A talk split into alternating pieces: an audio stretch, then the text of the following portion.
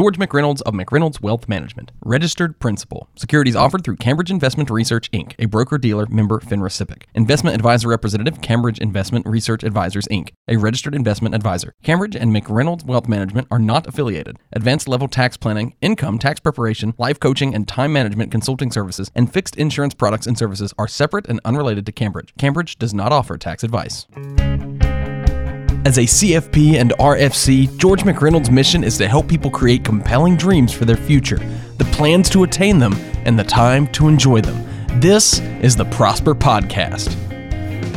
Hey, everybody, welcome into this edition of the Prosper Podcast with George McReynolds.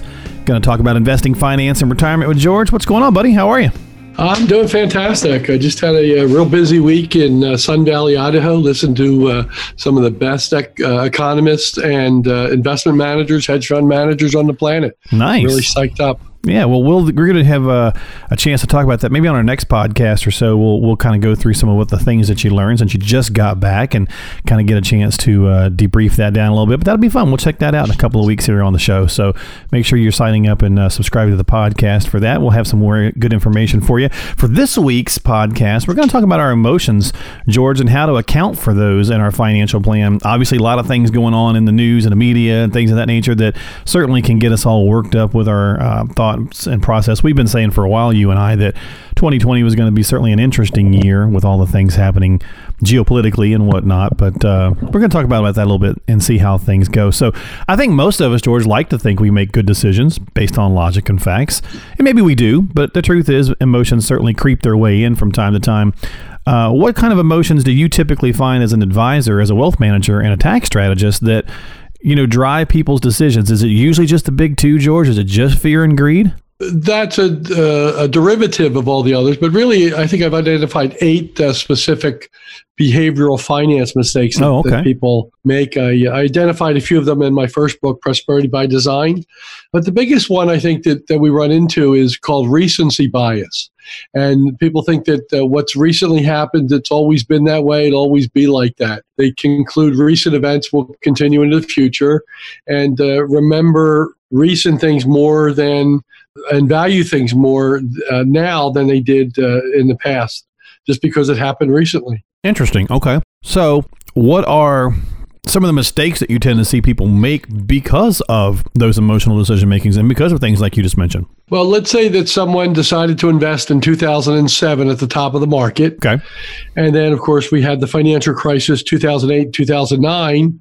Their hardened belief would be that the market you're always going to lose 50% of the money that you put in. I see. And that's going to stick with them. And then uh, someone that decided to invest in 2010, you know, they've seen 7% average annual return since then. So they have a, a belief that the market's always going to always going to go up and average that. We see the same thing in real estate. So many people today believe that you never lose money in real estate.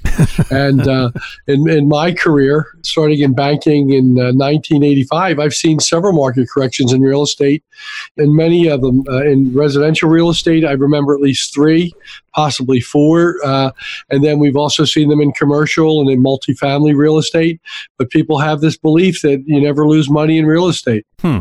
Well, I mean, I guess that makes sense, right? I mean, because we are t- we tend to be creatures of habit. So when we have these things happen to us, they sort of affect us. Is uh, I was that there's that saying that. Uh, we are the people that high school made us, you know. So I imagine that a lot of times, whatever it is that we see or experience by, we kind of tend to stay in that realm. So that makes sense.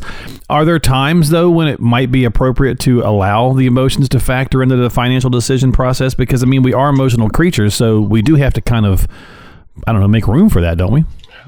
Well, the, the number one determinant of investment performance for a pension fund, according to two studies, is asset allocation. It's responsible for over 90% of the investment result of a pension fund. And only 6% of your investment result is actual security selection, and less than 2% is market timing, and less than 1% for other factors like expenses.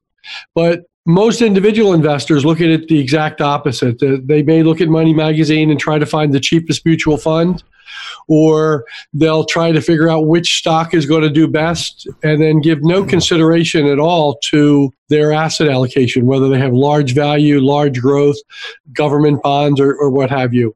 So they get it completely opposite there with uh, compared to the pension funds.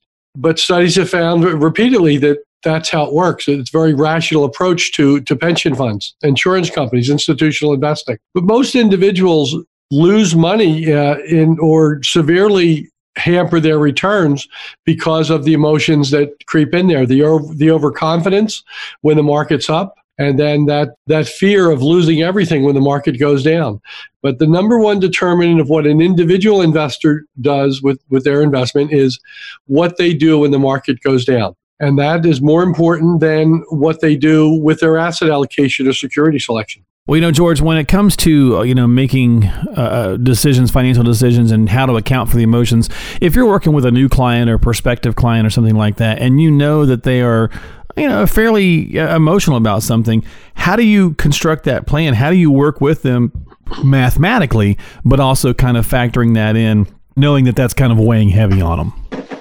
Well, there, there's a couple of things we do. Uh, we use a very advanced uh, risk tolerance program that very accurately measures the point where they would bail out. You know, what would be their limit? And then we construct a portfolio that won't see that limit, will never get them to that point of panic. We also go through a couple things humorously. If you remember the movie Back to the Future 2, in the movie, um, they went into the future. Right. They, they, went into the future to 2015.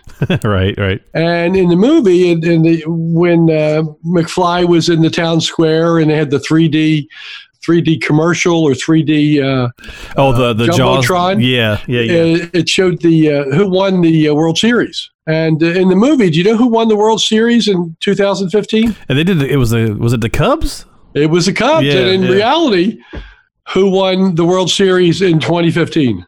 Uh, was it the year the Cubs won? Yes, it was. so that was one of the ones that got right. We now, didn't get hover, make, we didn't get sure. Make but. sure you're sitting down and, and make sure your your seatbelt's on.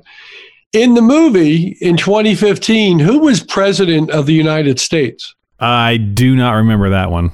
Oh, take a big guess. No, was it really? Yes, yes, it was Donald Trump. it was Donald Trump. Wow. And uh, the, the writers of the movie said that they actually modeled Biff. Uh, they modeled Biff after Donald Trump. Oh, geez. So That's one of the things I have the I have the uh, the uh, the car, the DeLorean from uh, Back to the Future 2 on my desk. Right. And uh, I go over that with clients, and then I remind them that in the movie, both Doc and Marty wrote letters to their future selves. Right, right. And that helped them kind of get through the, the tough times. And, and that's what we do. We have a little card that we have the clients fill out to Dear Future Self. And we have them write down the range of returns that we would expect uh, in their portfolio so that when it happens, we have their letter to themselves so that they knew this could happen and uh, and that tends to calm people down when it's going according to the plan they tend to accept it much better that's that's pretty funny. It's like The Simpsons, right? The Simpsons are often given uh, credit for all the different little predictions that they've done on the show, and then things happen later on. Um, I did I, I thought about the Cubs, but I did not know about the other bit, so that's pretty funny. Yeah, it's shocking, isn't it? Yeah, interesting. well, we didn't get the hoverboards though, so they were wrong there. well, we have them; they just don't hover. they just don't truly hover, they're, right? They're on wheels, right? We call them hoverboards, but that's a little bit short. All right, well there you go. Well, okay, well good. So look, when it comes to emotions, you know they're going to happen. So make sure you're working with an advisor. Make sure you're working with your advisor on, you know, and being honest about how you feel about things and working through those so that when they're coming at you with the math and the logic, you guys can kind of find that happy medium and pull things together. And that's a lot of what George does all the time. He's a wealth manager and chief tax strategist, as I mentioned before, at McReynolds Wealth Management, serving here in the uh, southeastern PA area, Philly area, I should say. Uh, he's got an office in Lansdale. So if you got questions or concerns before you take any action, as always, make sure you check with a qualified professional. on anything you hear on our podcast or anybody else's, always see how it's going to apply to your situation. And give George a call at 215 699 1050. That's 215 699 1050. If you want to set up a time you can talk with him, you can go to talktogeorge.com. That is talktogeorge.com or check him out on his website at prosperpodcast.com. That is prosperpodcast.com. And George, thanks for your time this week, bud. I appreciate you. And uh, now I'm going to have to watch Back to the Future too. Yes. Watch all three. Well, of course, yeah, I love all three, but I, it's just I didn't have I never paid attention to that part with Back to the Future 2. But the first one was so good, though. That's true. Yes. All right, my friend. Well, you have a good week. I'll see you next time. Okay. Take care, Mark. We'll talk to you next time here on the Prosper Podcast with George McReynolds.